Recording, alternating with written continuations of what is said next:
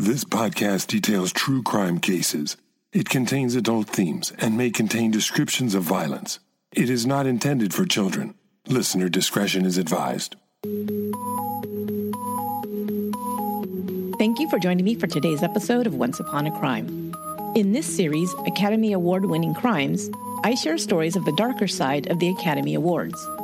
Speaking of the awards, will you be watching when the ceremony goes live on March 4th? The Oscars is a glamorous event when all of Hollywood comes out to shine on the red carpet. We want to know which A list stars will arrive together, what they'll be wearing, and most of all, who will take away the coveted little gold statues. So far this year, The Shape of Water and Three Billboards Outside of Ebbing, Missouri are being talked about as the films most likely to take home the Best Picture prize. Gary Oldman is predicted to win Best Actor for The Darkest Hour, and Frances McDormand, one of my favorite actors, is said to be the one to beat for her role in Three Billboards. But of course, everyone has their favorites, and you just never know who will actually take away the prize.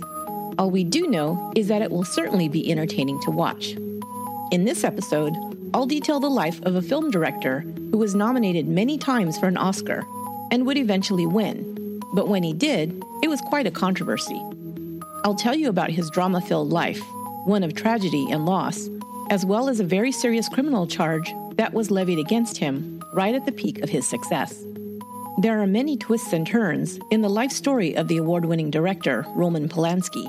And while you may think you know it, I'll share some details you might not have heard before. This is Chapter 2 The Life and Times of Academy Award winning director, Roman Polanski.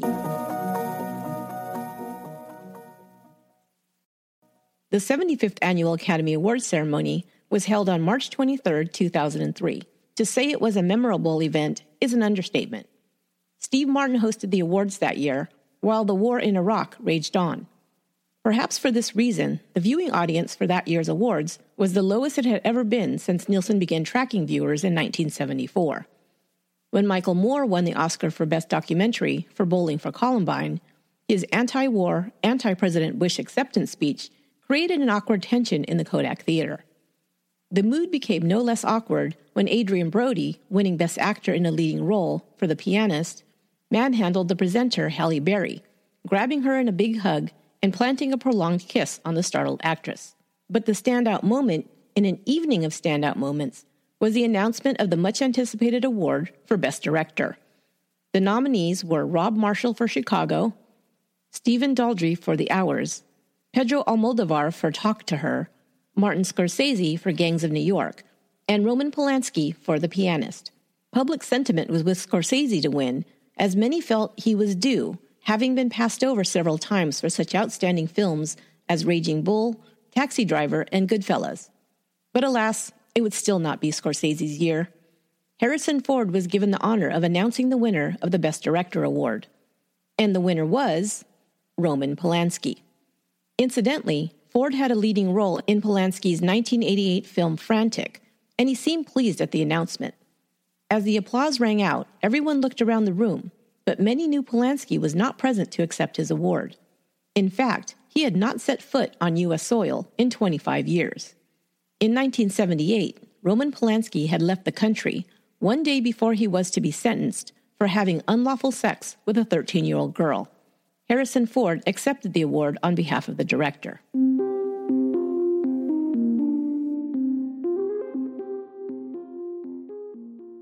If you've ever heard the name Roman Polanski, you most likely remember him for one of three reasons.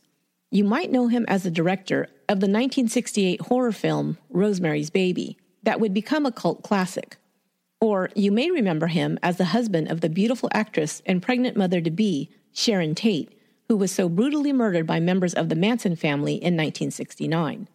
Or finally, you might know him as the 43 year old director and photographer who was arrested and charged with the rape of a 13 year old girl in 1978 and subsequently fled the country. All of these events occurred in the life of Roman Polanski. He's been lauded, grieved for, and despised, all in one lifetime. And yet, as I dug into the story of his life, I found so much more. I will share the story with you as I know it, and as well, I will have a Hollywood insider tell you about the man himself. He can shed light on him from a first hand knowledge, having met and spent time with Polanski himself.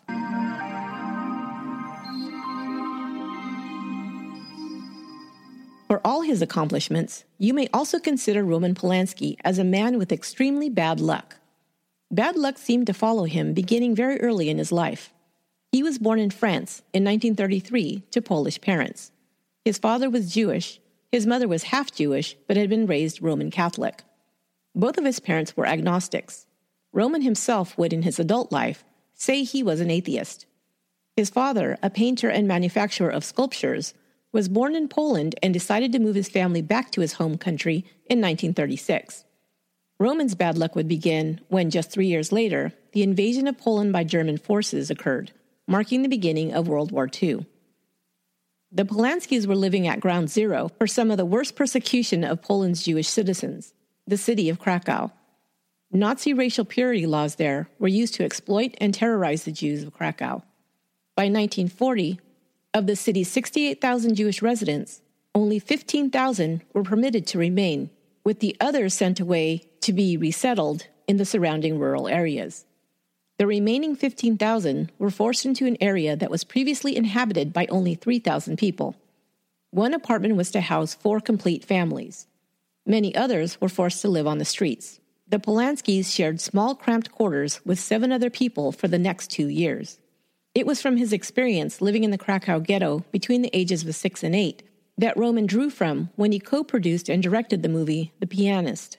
The film was based on a memoir of a Polish Jewish pianist who survived living in the Warsaw Ghetto and being transported to a concentration camp after the Nazi invasion of Poland. The parallels to Polanski's own life are clear, down to the detail that both men became celebrated artists after surviving the Nazis.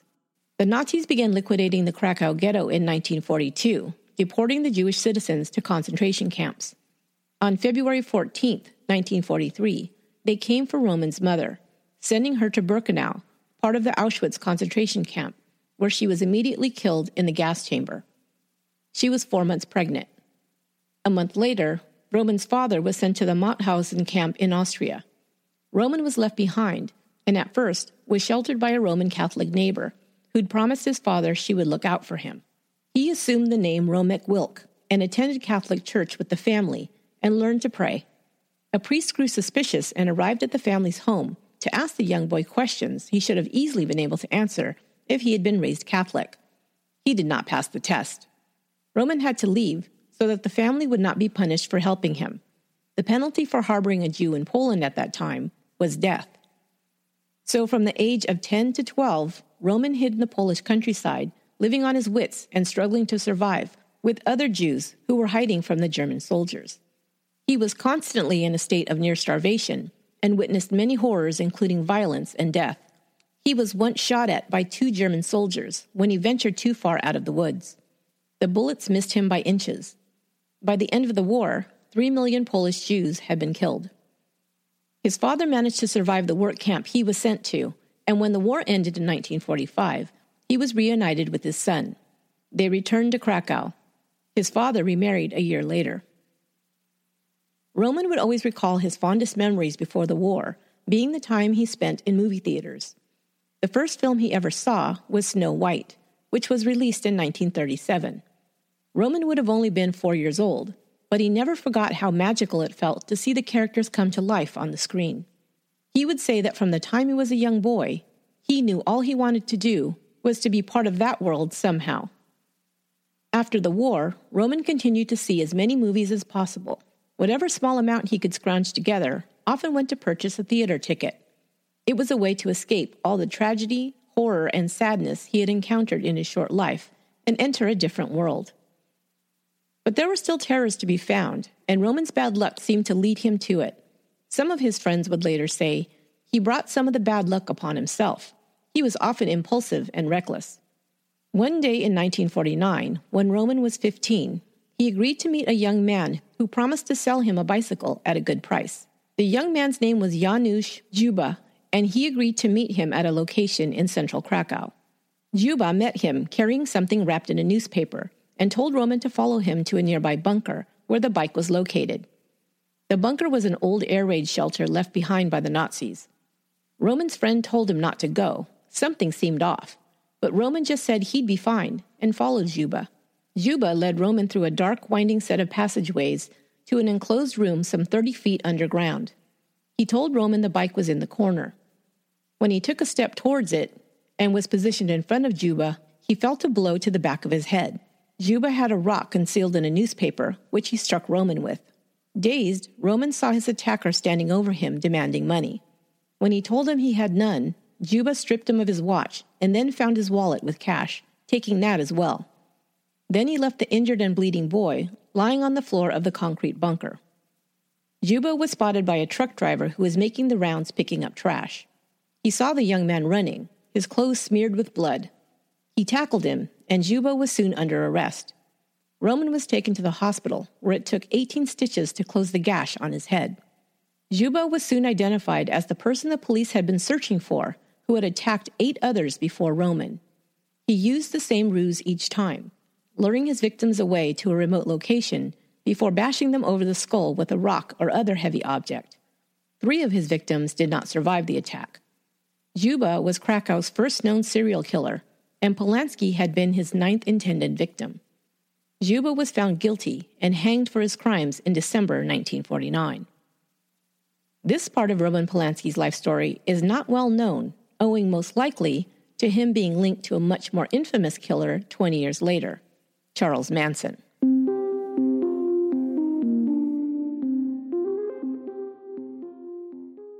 A few years later, Roman Polanski began attending the National Film School in Lodz.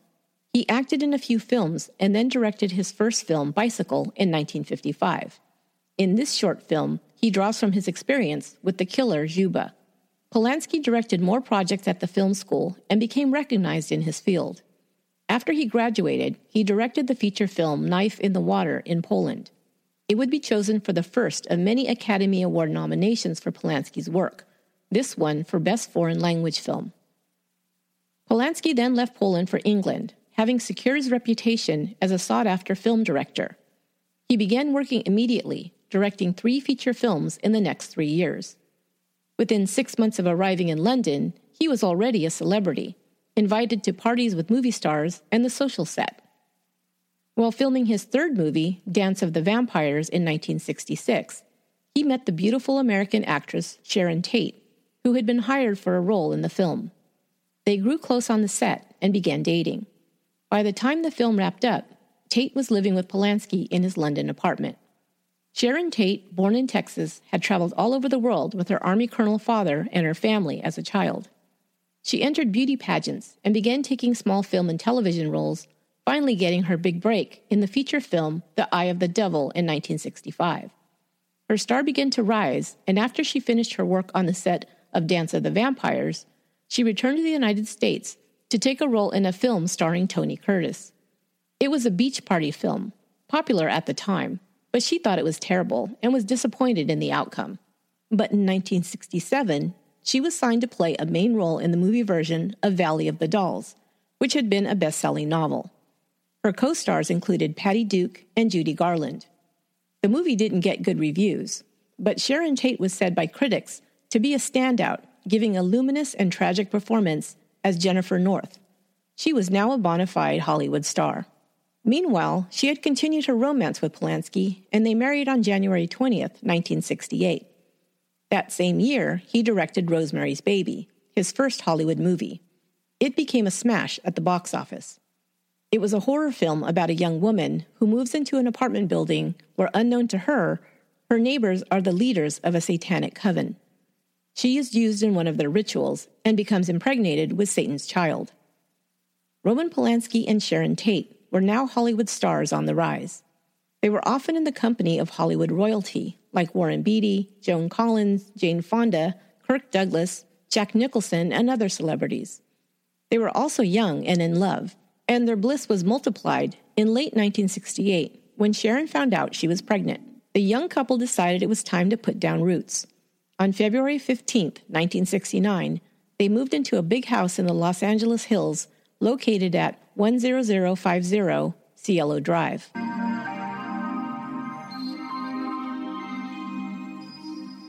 Sharon Tate was very pregnant in the summer of 1969. She was spending time at her home in Benedict Canyon, while her husband, Roman Polanski, was away filming the movie The Day of the Dolphin in London. He was expected to return to Los Angeles on August 12th in plenty of time for the birth. In the meantime, he'd asked their friends, Wojciech Frykowski, a friend of his since his youth in Poland, and his girlfriend, Abigail Folger, the heiress to the coffee fortune, to stay with Sharon until his return. On August 9th, Sharon Tate was murdered in her home, along with Frykowski, Folger, Tate's friend and former boyfriend, Jay Sebring, as well as Stephen Parent, a teen who was visiting the property's caretaker. Polanski received a terrible phone call telling him of his wife's murder. She had been found in the living room, stabbed multiple times, and with a rope tied around her neck. The other end of the rope was tied to Jay Sebring, who had also been stabbed. The bodies of Folger and Frykowski were found on the front lawn.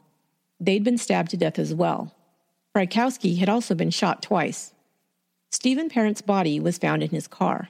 He had been ambushed as he was driving away from the home and shot. Polanski returned home, not to anticipate the arrival of his child, but to bury his wife and unborn son. He was devastated.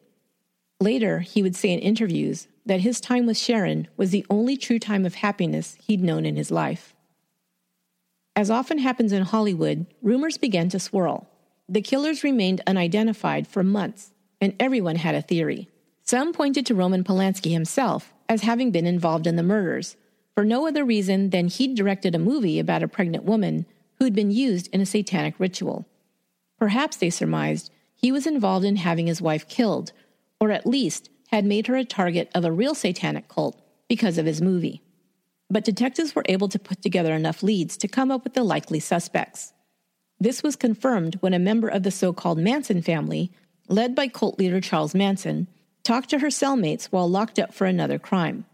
Susan Atkins detailed her participation in the murders, and Charles Manson, along with other members of the family, were arrested, tried, and ultimately convicted of the murders.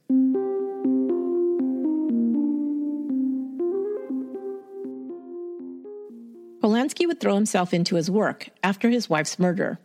His next film, Macbeth, released in 1971, was panned by critics for its graphic violence and sex. The next film he directed was a comedy about a young hippie hitchhiking through Europe. It didn't receive much attention. But his next film, released in 1974, was the one that would put Roman Polanski back on the Hollywood map. Chinatown is now considered a classic of American cinema and one of the best American mystery crime films. It was nominated for 11 Academy Awards, with nods going to its stars Jack Nicholson and Faye Dunaway. Roman Polanski was nominated for Best Director, but lost out to Francis Ford Coppola for The Godfather Part 2. However, he did win the Golden Globe for Best Director that year. Roman Polanski had gained a reputation as a man who liked young girls, very young girls. While in Paris to direct and also star in the film The Tenant in 1977, Polanski was on a double date with a friend. The foursome returned to Polanski's hotel, and the friend left, while his date stayed. Polanski took both girls to bed. His friend's date was the young German actress named Nastassja Kinski. She was 15 years old. Two years later, she would star in his film Tess, but would deny the two had ever been sexual. While in Paris, he was asked to guest edit the Christmas edition of French Vogue magazine. He photographed Kinski for the magazine. Soon after, Polanski returned to the U.S., where he was scheduled to begin filming The First Deadly Sin. After the Vogue assignment, he was asked to shoot a feature for Vogue Homme magazine. They wanted photographs of adolescent girls to go along with the feature article. Back in Los Angeles, he mentioned the assignment to a friend, who suggested that the younger sister of a girl he was dating was an aspiring model and might be a good candidate. On February 13, 1977, Polanski met with Samantha Gailey and her mother in Woodland Hills. Samantha was 13 years old. Her mother, Susan, was an actress who'd had bit parts in television shows like Policewoman and Starsky and Hutch. Polanski showed Susan the Vogue Christmas issue and told her that his current assignment was to feature, quote, young girls seen through his eyes and possibly an interview. Polanski then scheduled a second meeting a week later to take photos of Samantha. When he arrived on February 20th, Samantha and her mother picked out a variety of clothes for the photo shoot. Then Samantha, without her mother, was driven by Polanski to a hillside near her home, where he took some shots of her outdoors. She changed clothes several times, and then, according to Samantha's later testimony, Polanski asked her to take off her top. She complied. Polanski would later admit to photographing the 13 year old topless. He then returned Samantha home. She did not tell her mother about the topless photos. The following month, on March 10th, Polanski returned to Samantha's house to pick her up for another photo shoot. He first took her to the home of his friend, the actress Jacqueline Bisset. He took several photos of Samantha there, but there were many guests milling around the house. He then called the home of another friend, Jack Nicholson, to ask permission to take some photos at his house. Nicholson wasn't home, but the caretaker gave him permission to come by. When they arrived, Samantha said she was thirsty. Polanski opened a bottle of champagne and gave her a glass, which she drank. He took pictures of her sipping the champagne. Samantha then called her mother to say she would be home later than expected. Polanski decided to take pictures of the girl in the jacuzzi tub in the backyard. Samantha says at that time, he gave her a third of a pill that he said was a quaalude. She took it. She says she must have been pretty drunk on the champagne by that time, or she wouldn't have taken the pill. He now told her to remove all her clothes and get into the jacuzzi. She did so. He took more photos. He then removed his own clothes and got into the hot tub with her. Now, Samantha said, she began to feel anxious. She decided to pretend she was having an asthma attack in order to get out of the tub. Polanski asked her to get into the swimming pool instead, and she did. He also went into the swimming pool. Soon after, she excused herself to go to the bathroom. When she was leaving the bathroom, Polanski approached her and told her she should go into Nicholson's bedroom and lie down. Samantha says she then asked to go home, and he said he'd take her home in a bit. She said she felt dizzy from the pill and the alcohol, and Polanski began kissing her. She told him to stop and testified that, quote, I was kind of dizzy, you know, like things were kind of blurry sometimes. I was mostly just on and off saying, no, stop, unquote. Polanski then had sex with her. In his version, he says they emerged from the pool and began kissing each other. She was not unresponsive, he said, and also said he could tell she was sexually experienced.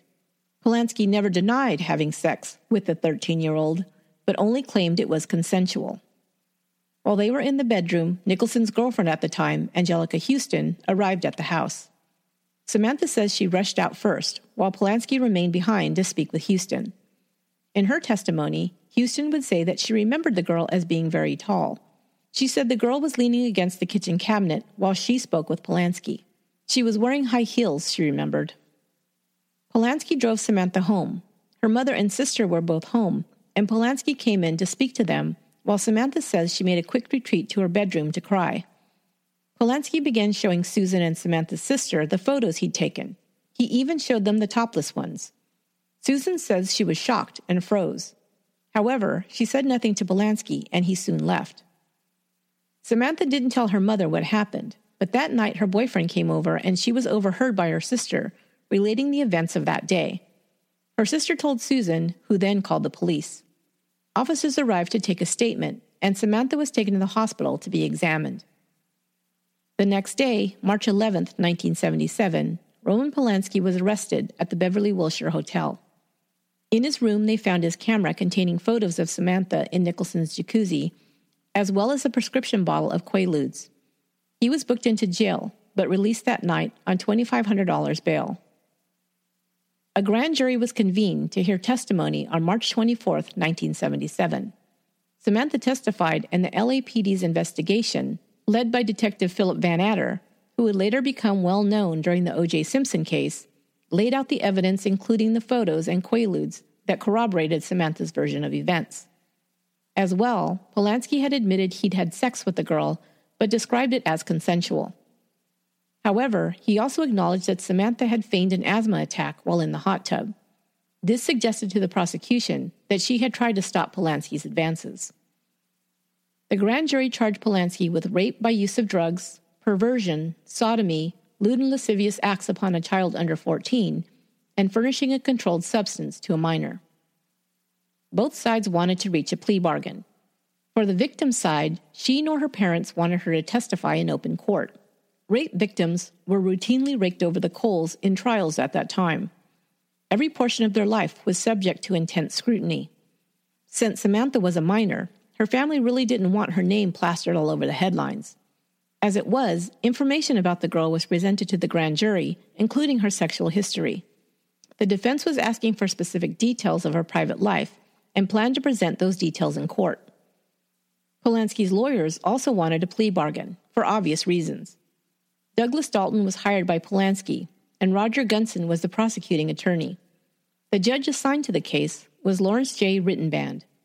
Rittenband was a well known judge in Hollywood, having presided over celebrity studded cases in a Santa Monica courtroom. He was the judge in the Elvis and Priscilla Presley divorce, the Cary Grant paternity suit, and Marlon Brando's child custody case. The district attorney's office stalled the plea bargain process when they stated that the policy of their office was that Polanski only be allowed to plead to the most serious count against him rape with the use of drugs. A guilty plea on this charge would carry a sentence of at least three years. Dalton used the high profile nature of the case to try and persuade the DA to offer a plea for a lesser sentence. Samantha and her family wanted to withdraw from the case, knowing what kind of scrutiny they would be under. Because of this, the DA's office allowed Polanski to plead to the least serious charge he was facing felony statutory rape. He entered a plea of guilty to this charge on August 8, 1977. The sentence would be left to the discretion of Judge Rittenband, at that time, judges were given a lot of leeway when it came to determining sentences. Rittenband could have handed down a sentence of anything from probation to 20 years in state prison. With California's current stricter sentencing guidelines, a statutory rape charge would likely receive about three years in prison today. In comparison, in the year prior to Polanski's arrest, no one convicted of statutory rape in Los Angeles County was sentenced to state prison, and only a few spent some time in county jails. Three days before the judge was to announce his sentence, Rittenband called Dalton and Assistant DA Gunson to his chambers. He told them that he had decided to order Polanski to be sent to Chino State Prison for a 90 day evaluation before he set his sentence. There, he would be evaluated to determine whether psychiatrists considered him a quote, mentally disordered sex offender. Having already heard from previous psychiatrists in the case, they were pretty sure the report would come back in favor of Polanski's release. Then Rittenband said that the 90 day diagnostic study would, quote, constitute defendant Polanski's punishment, and there would be no further incarceration. However, a diagnostic study, the lawyers pointed out, was not an appropriate punishment and should not be used as one. But Rittenband's mind was made up. The judge went further and practically scripted the upcoming sentencing hearing. He told Dalton that he should come before the court and ask for probation. Gunson, he instructed, should ask for a prison sentence. He wanted them to carry out this charade, even though they all knew what sentence the judge was going to hand down. The sentencing hearing was held, and Rittenband's instructions were followed. Polanski was ordered to undergo the 90 day study at Chino. However, Dalton asked the judge to stay the sentence until Polanski finished work on an upcoming project, the remake of the film The Hurricane. Rittenband agreed to allow a stay of 90 days, but privately told the defense attorney that he could continue to ask for an extended stay in 90 day increments until the film was complete. Polanski then flew to Munich to work on a distribution deal for the film. While there, he made the bad decision of attending an Oktoberfest celebration where he was photographed sitting amongst a group of pretty young girls. The photo made it into the U.S. newspapers, and the accompanying articles implied that Polanski was living it up and thumbing his nose at the American justice system. Judge Rittenband was furious, embarrassed that he was being called out by the media for going easy on the director. He ordered Dalton to get Polanski back to the States for a hearing to determine if his stay should be revoked. Dalton called witnesses, including the film's producer, Dino De Laurentiis, who testified that the director was in Germany on legitimate business. Rittenband didn't revoke the stay, but was no longer willing to extend it past the 90 day period. Polanski was sent to Chino prison in December, and completed his evaluation in 42 days, at which time he was released. The prison superintendent wrote to the judge, quote, Staff are in agreement the granting of probation in this case would be in the best interest of all concerned. Unquote. However, now Rittenband decided he had a problem with the diagnostic report. You see, the judge was harshly criticized by the press for the way he handled the case, and the public began to agree.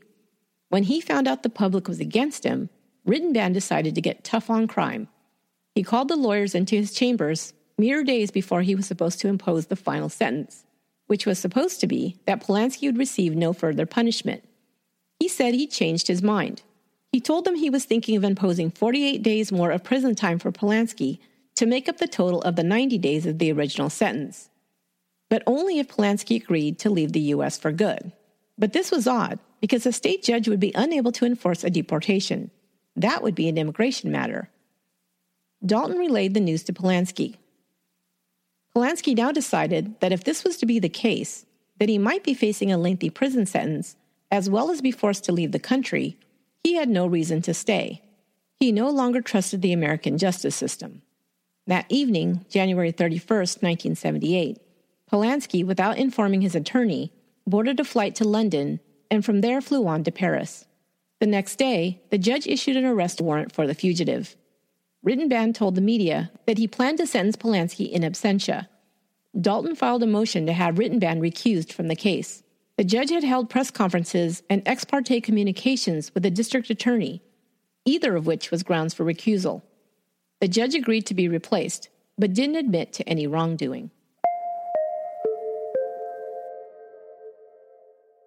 Polanski began immediately working in Europe, filming Tess in 1979 and stage productions in Poland, France, and Italy. In 1988, he directed Frantic, starring Harrison Ford and Polanski's then girlfriend, actress Emmanuelle Seigner. Polanski began dating Emmanuelle when he was 51 and she was 18. They married in 1989 and had two children together. He continued to direct films in Europe, working with the top actors of the time, including Hugh Grant in Bitter Moon, Johnny Depp in The Ninth Gate, and Kate Winslet and Jodie Foster in Carnage in 2011. In 2002, The Pianist was released to critical acclaim. It won the Palme d'Or at the Cannes Film Festival and César Awards for Best Film and Best Director. Then Polanski took away the Oscar for Best Director at the 2003 Academy Awards. Well, not literally. Polanski had been a fugitive from the law for almost 25 years and could not attend the Los Angeles ceremony. In 2008, Polanski's lawyers filed a motion in Los Angeles County Superior Court asking to have the case dismissed on the grounds that their client had been denied due process of law. They argued that Judge Rittenband had a conversation with Deputy District Attorney David Wells back in 1977 when Wells showed him the photo of Polanski at Oktoberfest in Munich. They had statements where Wells admitted showing the judge the photo and pushing Rittenband to be tougher on Polanski the defense attorneys wanted to make a case for prosecutorial and judicial misconduct and get the case at long last dismissed. Of course, Polanski would not be in court to hear the case argued. While Judge Peter Espinoza agreed there had been, quote, substantial misconduct that had occurred during Polanski's initial hearings, he also ruled that he was, quote, not entitled to request any affirmative relief from this court as he remains at large. In essence, the judge said there were grounds to dismiss the case, but a ruling would not be made unless Polanski showed himself in court, a risk Polanski was still not willing to take. But the motion to dismiss began to set off a series of chain reactions that Polanski did not anticipate. He was on the minds of the prosecution again after 31 years. At the same time, Polanski was set to be honored with a Lifetime Achievement Award in Switzerland at the 2009 Zurich Film Festival. The fact that Polanski would be attending the festival had been well publicized and now the United States Department of Justice served the Swiss Federal Office of Justice with an arrest warrant for Polanski once he set foot on Swiss soil. The Swiss authorities were required to comply with the request due to the Swiss United States extradition treaty in place. On September 26, Polanski was arrested at the Zurich airport by Swiss police. Polanski remained in jail for two months until the court allowed him to be freed on $4.5 million bail. He was allowed to stay at his chalet in the Swiss Alps and monitored by an electronic tag he was required to wear. While the legal wrangling between Polanski's attorneys and the U.S. courts continued, Swiss authorities announced on July 12, 2010, that they would not extradite Polanski to the United States and released him from house arrest. The extradition request was rejected in part because U.S. officials failed to provide the Swiss court some requested documents, including testimony from the original sentencing agreement, to determine if the 42 day evaluation at Chino did in fact constitute his entire sentence, as his attorneys claimed. If this was true, then the extradition request would have no foundation, they ruled. In 2015, the United States again tried to have Polanski extradited. This time they made the request to Polish authorities. They also denied it, stating to do so would violate the European Convention on Human Rights. Roman Polanski remains a free citizen in Europe.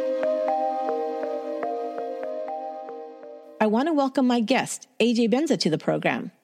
AJ has been a Hollywood insider for years, starting his career as a reporter for the Long Island newspaper Newsday before being hired to write a regular gossip column for the Daily News.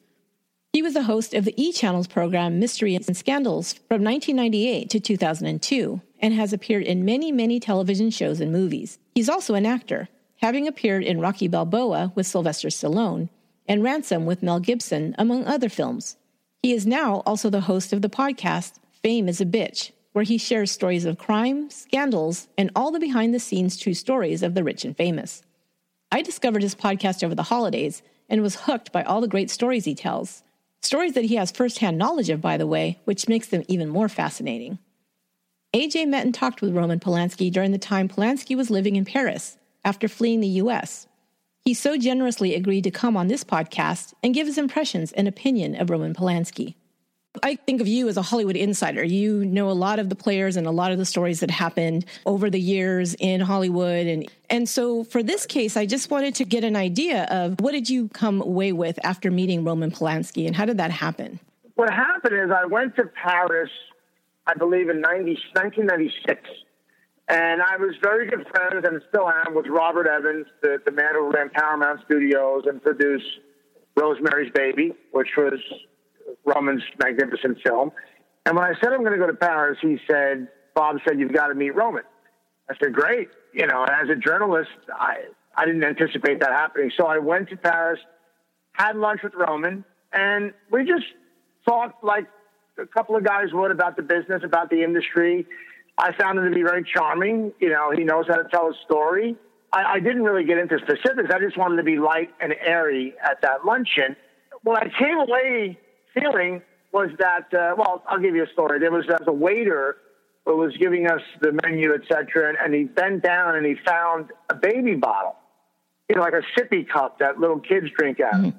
And he kind of held it up as if to say, does anybody know whose sippy cup this is? And Roman joked, that's, that's a little too old for me. But that kind of gave me a weird feeling because he's looking at a baby cup and he's making a joke about that baby would be too old for me. So again, this is 21 years ago where you can make jokes like that. And, and, and nowadays, I'm not saying that joke is a real knee slapper, but now you make a joke like that and, you know, you lose everything. So what I came away with the luncheon from Roman was that um, he gave me a, a, place to go for dinner with a woman I wanted to see, and he gave me his table at a very famous restaurant. He's very giving, very very wonderful kind of guy. But um, he kind of told me that he was coming to America whenever he wanted. Because when I said to him, uh, you know, I can't pay you back, I don't know when I'm going to be in Paris again. He said, no, when I come to when I come to New York, well, you you buy me dinner in New York, and he kind of winked at me. So I can't tell you that a magnificent detail about the rape trial came came to came to fruition, but the fact that he was able to travel back and forth to America when we all thought he wasn't allowed to was kind of illuminating for me because I don't think a guy like him really cares what the government has to say. If he wants to come to America flying private and do what he has to do, he, he's obviously going to do that. And I think he's been doing that up until recently. I mean, the story is still, you know, he has not been able to come here, and there's been all these wranglings back and forth about it, and you know, so that's what they, that's the story that we hear. He led me to believe he comes back when he wants. He gave me a wink and said, "I'll, I'll see you in New York." Uh, and I had no reason to doubt him. That's the way he acted, and I think that that's something he could do. I don't know how much they keep a tab on private flights. I don't. I don't know. I don't know. Right. But I think the government was a lot more lax before 9/11, right. and uh, this was this was 96, 97. So, you know, it may have been happening. Yeah. Sure. Um, I can tell you right now what's going on with these with these movies, uh, whether it's Quentin Tarantino's movie uh, about Charles Manson and, and, Sharon Tate, or this other independent movie starring Hilary Duff as Sharon Tate. Mm. I think that, uh, well, I know that Roman has nothing to do with are trying to attach a female in the role of Sharon Tate. There's a lot of stuff in the media that Quentin Tarantino is talking to Roman about who should star. And even with the Hilary Duff movie, there was talk that the producers reached out to Roman and he was working with them. The truth of the matter is, he has nothing to do with who would play Sharon Tate. Mm-hmm. Deborah Tate, Sharon's sister, he signed away that right to Deborah Tate several years ago. So anything having to do with Sharon Tate, her sister Deborah is in charge of. So don't don't believe whatever you hear about Roman trying to land an actress for Tarantino or whoever. It's just not true. Something that I had on my mind as I go through a lot of these cases that are, you know, celebrities or well-known figures in some way, or even wealthy figures. You're kind of in that environment. Does it seem to you that that's really just the fact that people who are accused of crimes, if they're celebrities or somebody well-known, that the victims, I mean, can victims get justice when that that's the case?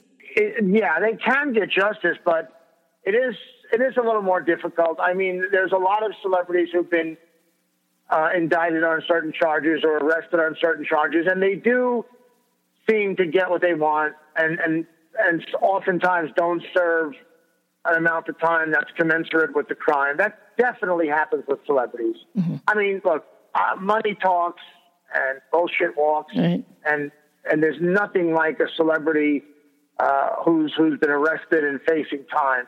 We've seen it time and time again where they either beat the case or, I mean, look, look just for instance, O.J. Simpson. Mm-hmm. I mean, O.J. Simpson was in jail and, you know, he, he couldn't make money if you would, feasibly. None of us could make money if we were in prison. Mm-hmm. However, OJ, you know, Johnnie Cochran was walking into prison every day. He couldn't bring footballs into prison for OJ to sign. So what he would do is bring in pieces of leather for OJ to sign, hundreds at a time. And then he would take that leather out of the cell and he'd bring it to the, the, to the right people and they would sew it into the football. So those are things, that's one example. And then, of course, that football would sell for many, many dollars and OJ would, would pocket a significant portion. But that's the kind of detail that celebrities go to. Mm-hmm.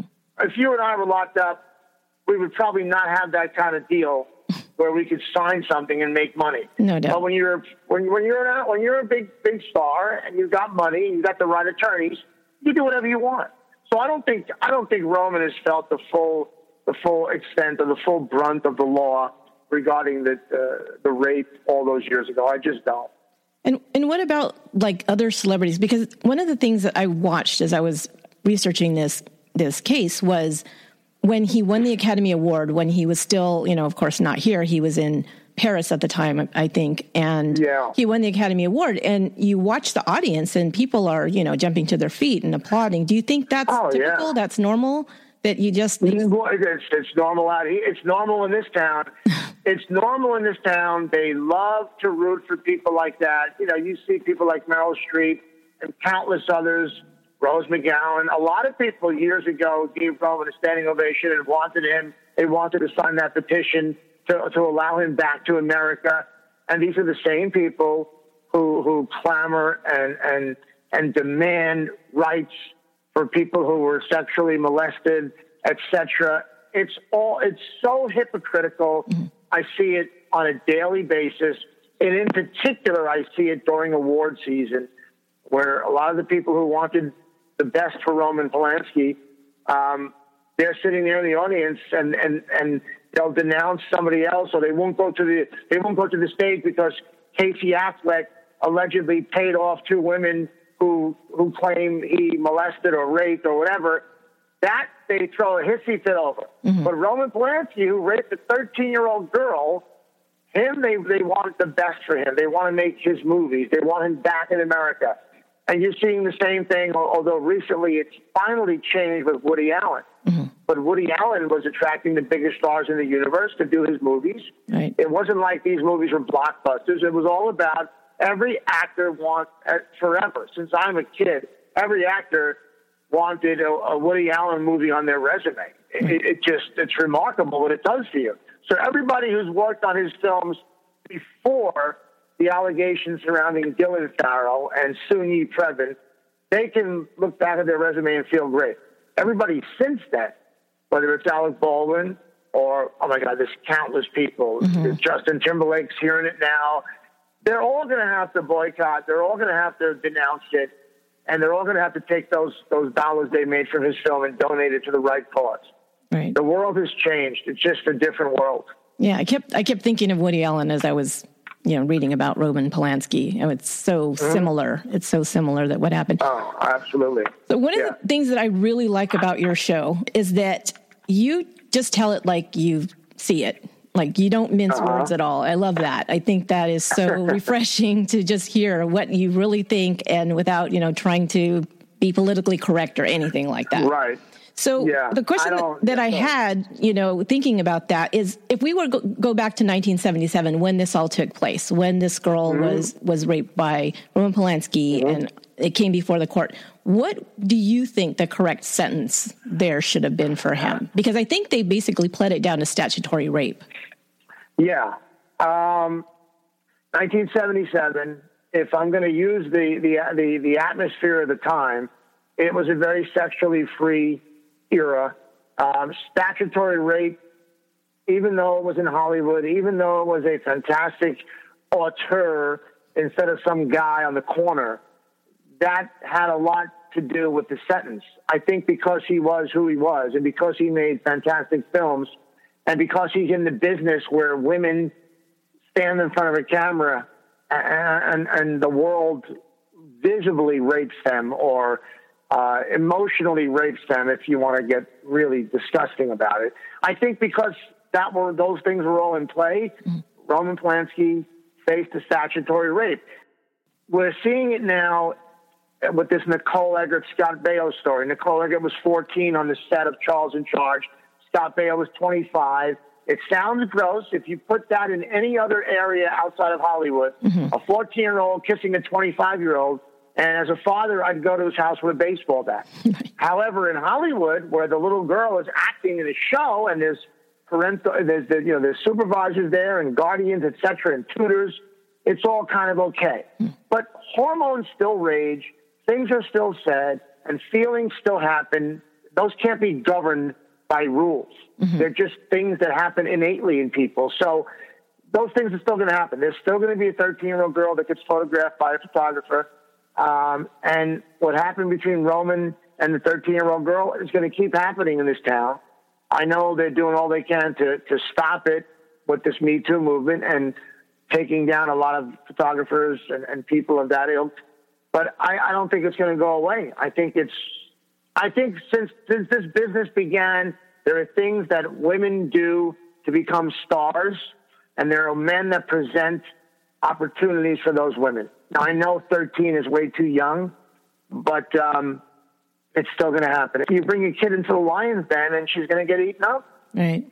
Yeah, it's too bad there's just not real responsible adults in no. charge that are monitoring them and make sure those things don't happen. But you're right; it just it there should be. That you would you would think that we don't need somebody to monitor it. You would think that people just inherently know this is wrong. Mm-hmm. But some really crazy stuff happens, not to every man and not to every girl, but to certain people. There's an electricity, there's a chemistry, and then there's also that behavior that a pedophile or a man who's uh, has those kind of desires knows how to treat his subject and talk to his subject to get what he wants. Mm, and that's something that we've got to put somebody in between to make sure that doesn't happen because that has been so prevalent. I mean, I, I forget what studio head had this, but I mean, I think Shirley Temple was wheeled out every week to satisfy whether it was Louis B. Mayer or Darryl Zanuck. It was somebody, but I don't. You, you can't tell me that Shirley Temple got through her career without being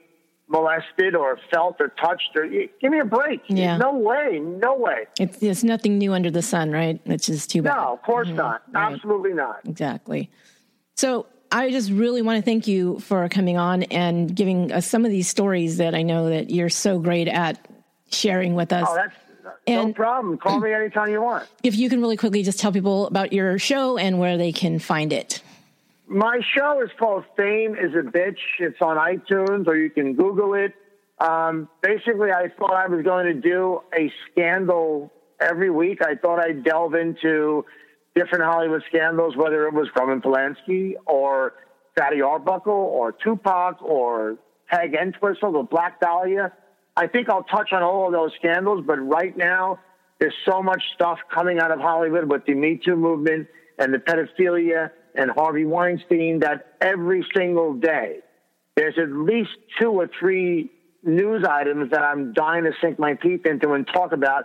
And since I've been running around this industry since the early 90s, I know a lot of people on both coasts. I know the people who make the movies, who star in the movies, who protect the stars. And as a result, I can intertwine my personal stories with breaking news. So right now, it's it's it's a good time to be me because Hollywood is run amok right now. In 2017, Samantha Gailey, whose married name is now Geimer, filed a request in a Los Angeles court to dismiss the case against Polanski. In 1988, she had sued Polanski alleging sexual assault, intentional infliction of emotional distress, and seduction. The case was finally settled out of court in 1993 for $500,000. In 2003, Samantha was quoted as saying in an interview, Straight up, what he did to me was wrong, but I wish he would return to America so the whole ordeal can be put to rest for both of us. He made a terrible mistake, but he's paid for it. In 2008, she said, I don't think he's a danger to society. I don't think he needs to be locked up forever. It was 30 years ago. It's an unpleasant memory, but I can live with it. In his 1984 autobiography, Polanski acknowledged that he caused Gailey, quote, considerable pain, but he still maintained that the sex was consensual. He has been married for 28 years and has two children. He continues to direct films. His wife, Emmanuelle, starred in his last movie, based on a true story, released in 2017. His daughter, Morgane Polanski, is also an actress and can be seen in the television series Vikings on the History Channel. Roman Polanski is now 84 years old. It is unlikely he will ever face justice in the United States. That will do it for this episode of Once Upon a Crime. Once Upon a Crime is written, produced, and edited by me, Esther Ludlow. Until next time, be good to one another.